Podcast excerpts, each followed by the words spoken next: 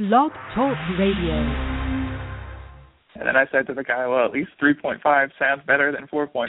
Oh, hello, Nats Town. Welcome to Nats Nightly, sponsored by the District Sports page and FederalBaseball.com.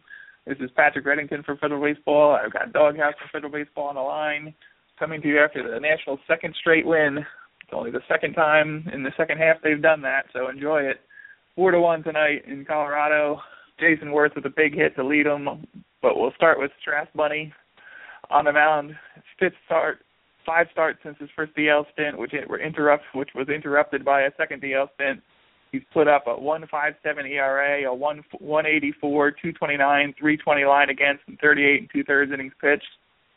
Six and six on the year, 4.62 ERA, 3.20 FIP, 2.43 walks per nine, 10.09 K per nine, 273, 327, 437 line against, and 74 innings pitched before tonight.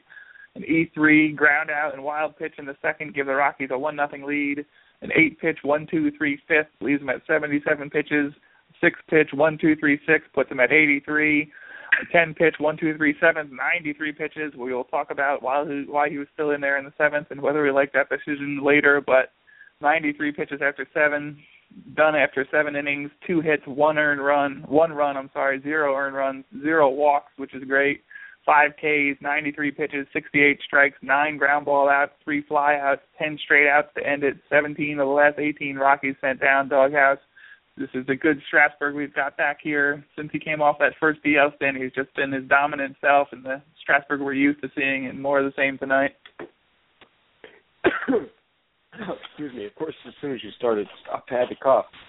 Uh, but yeah, Strasburg was dominant, except for how he totally fell apart when there was that error behind him, and he gave up like ten runs. oh wait, that didn't happen.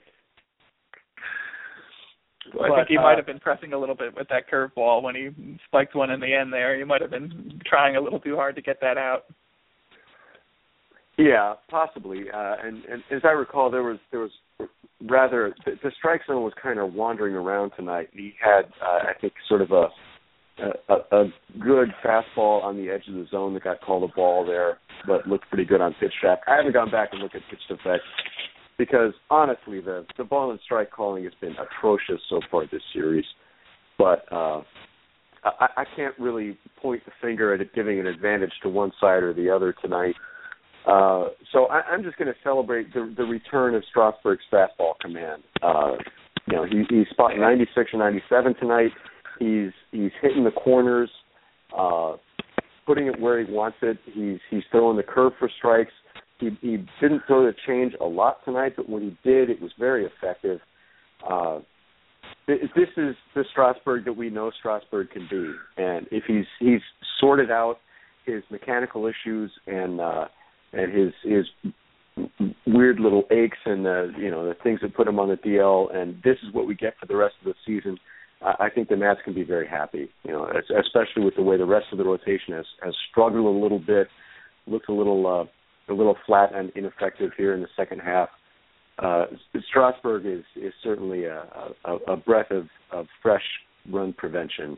I guess I'm not quite sure how to mix up that metaphor there, but uh, no walks, great only five Ks. Could have used a couple more. Uh, I especially like how he managed his contact today. We got a, a couple of balls that went out towards the track, but didn't didn't quite make it much farther than that.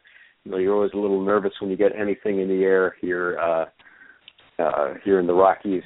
I, I that that that ball that Strasburg passed popped up his first or second AB went like 350 feet. Um, but I was uh, thinking that might go out. Yeah, that was well, you know, he he, he needs his one a year, just like Gio. Um, a, a great outing, a, a great outing, and I, I hope this is uh, a harbinger of what we see from him for the rest of the season. Yeah, it is definitely uh, opposite world or whatever you want to call it. That all of a sudden everyone in the rotation but Stephen Strasburg is struggling after the first half he put together, but I'm sure all National fans will take it, and it's a good sign for Stephen Strasburg. If you were worried about him in the first half and worried that it wasn't just mechanical issues tied to the ankle and then the back like was caused by the ankle, etc., that he's really come back here and been strong in the last six outings now. I think he's got like a one two something ERA in the last six starts. So really dominant outing. I sort of teased in that intro on Strasburg though. He was at 83 pitches after a six pitch one two three six one nothing game in the Rockies' favor at that point. The Nationals put runners on second and third with no out, but Ryan Zimmerman caved swinging at a one-two fastball up out of the zone. Really not a nice pitch to chase there, Zim, but I'll forgive you. After an intentional walk to Michael A. Taylor, loaded the bases. Wilson Ramos, who uh, one of our readers, Rob Bob, today pointed out actually has good numbers with runners in scoring position. So I was wondering if that was going to come back to bite the Rockies, but Wilson Ramos lines out sharply to at that point for out number two. So you got the bases loaded, two out. Stephen Strasburg had 83 pitches. Matt Williams sends him up to the plate, lets him hit. DK's swinging there. Uh, at that point, I'm thinking you're kind of desperate for a win at this point. The season's hanging in the balance, depending on what you do on a daily basis going forward. Maybe start managing like it. Question mark. I have written down. If you're Matt Williams, Doug, do you leave Stephen Strasburg in the bat there? And I'm kind of waiting afterwards to see what he says because if he was leaving him in for a chance to get the win, I'll be angry about it. Otherwise, if he just thinks he was dominant and thought he was more reliable than anyone in the bullpen, I think that's a more reasonable thinking.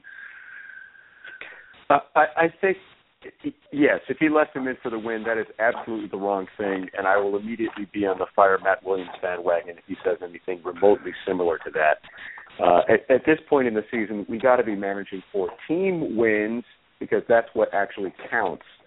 Uh, you know, insert rant about pitcher wins being dumb.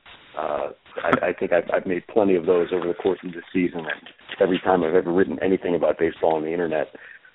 But I, I think with the the nervousness we've had of uh, uh, or that that the middle relief has inspired in us this season, leaving Strasburg in when he's having a good game and has at least another 15, 20 pitches in his arm, uh, I think that's a reasonable gamble to take.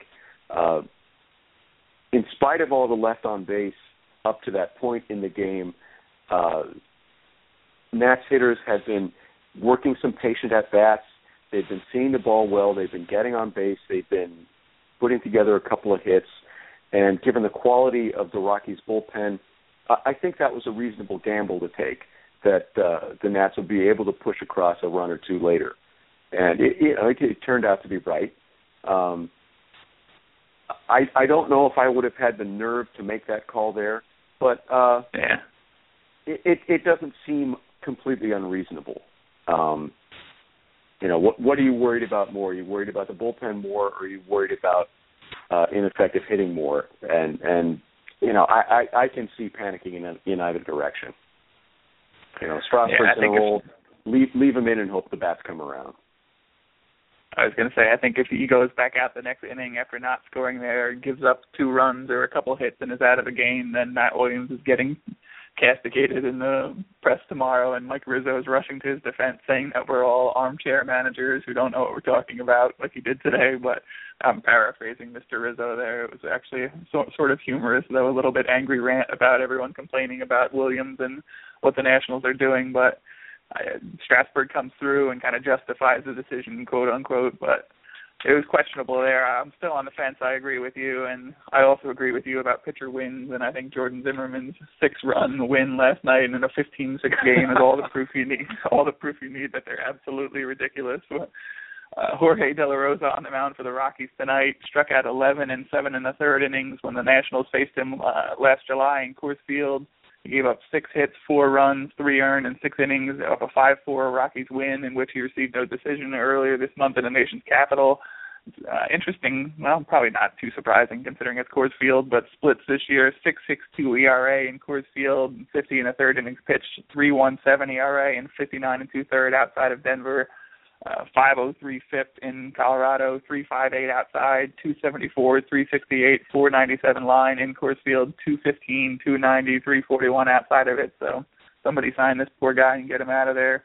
Four scoreless on 71 pitches in spite of four walks tonight. Nationals couldn't take advantage early. Five innings on 89, six scoreless on 110, six innings pitched, four hits, no runs, no earned runs, six walks, six Ks, six three ground out the flyouts just a really nice uh, appearance here by Jorge De La Rosa, who's not a dominant pitcher, doesn't have any really dominant pitches. He has that nasty splitter though, and is using it to good effect tonight. Yeah, so uh John Lennon cousin is is apparently working, so that's that's that's nice to see. Uh, the only thing that, that could have made me more nervous about the Nats against him had been if I had never actually heard of him before, because he got left-handed soft tosser. Uh, oh my goodness! But he walks six, manages to get the Nats chasing high fastballs. That uh, I come on, people. Uh, what what are you doing? Uh, that, that that strikeout he got against Harper with I think it was what like three consecutive changeups uh, or or uh, maybe there was there was that little little breaking ball he's throwing at like 82. I I just uh, it, it it confounds me that the the Nats are so much trouble squaring up a guy like this. Uh, it, he did get a little bit of luck. It seemed like the bases were always loaded, but the bases were always loaded with uh, with Strasburg at the plate. Um, although that's a slight exaggeration. I think he only had four left on base tonight. Um, nah. But he, he get he, he allows ten base runners in in six runs, uh, six innings, and and gives up no runs. That's uh, th- that's a little bit of magic there working on his side. And while I, I will note that he has been punished at Coors Field, uh, once you take him out of Coors Field, he is you know a solidly almost league average pitcher. So again, just the type of guy the Nats will struggle against. And you know they didn't completely embarrass themselves against him, but my gosh, you you got to scratch out a couple of runs against that. Uh, given what they were able to do against him, and the, the fact that he fanned six of them while walking six is just it's it, it's a little embarrassing. You know, the, the Nets the Nets got the W, so I I'll, I'll try not to complain too much about them not putting more runs on this guy, but my golly, Nats, you, you got to put some runs on the guy. I have here in my notes Michael A. Taylor double play grounder in the second was just his second double play grounder in 140 games and 300 plate appearances to that point. I didn't come up with a question for this one, but that's just kind of impressive, right?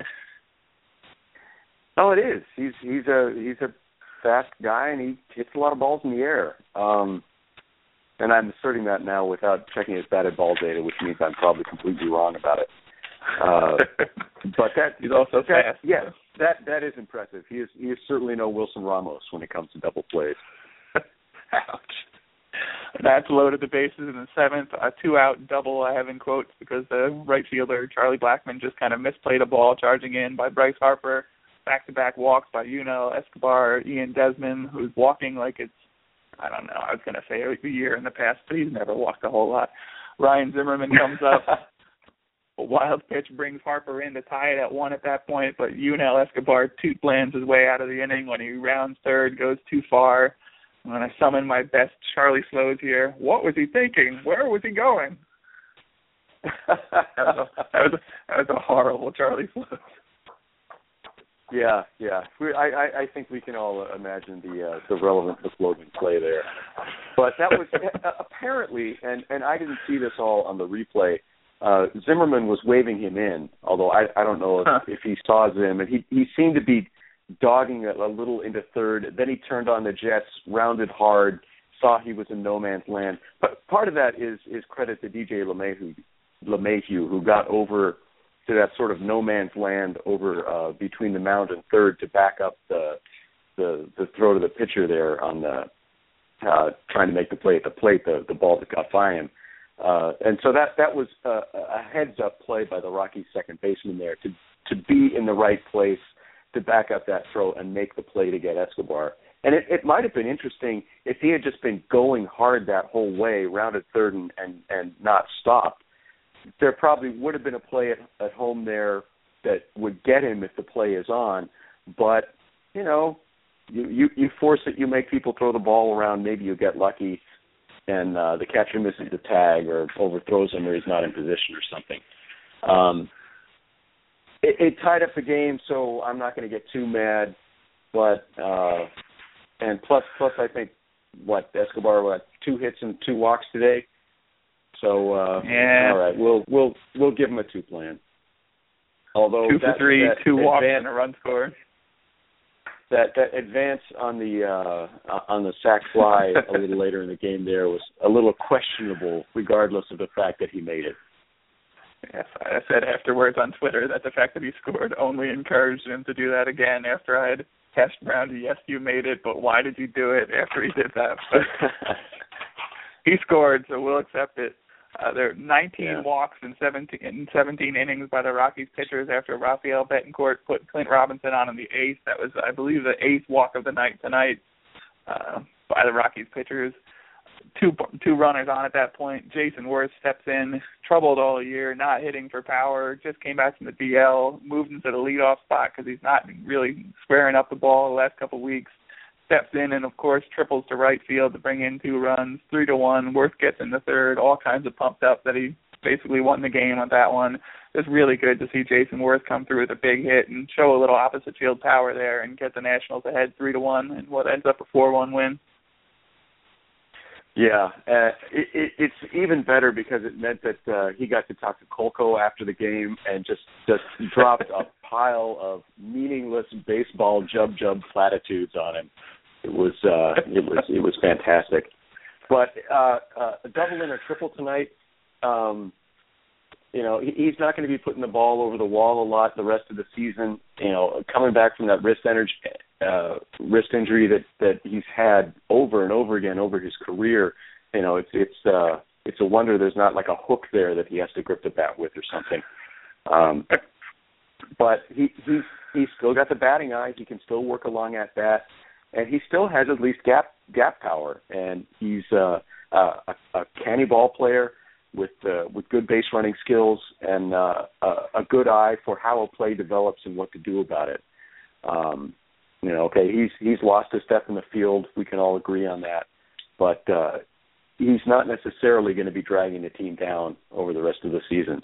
And frankly, putting him in the leadoff spot is a creative and potentially effective place for him right now. You know, I certainly in past seasons I've thought that uh, that Werth would be good in the leadoff spot. You know, much as uh, he seems not to have been in favor of that, but uh, I, I think that's that's not a bad place for him right now.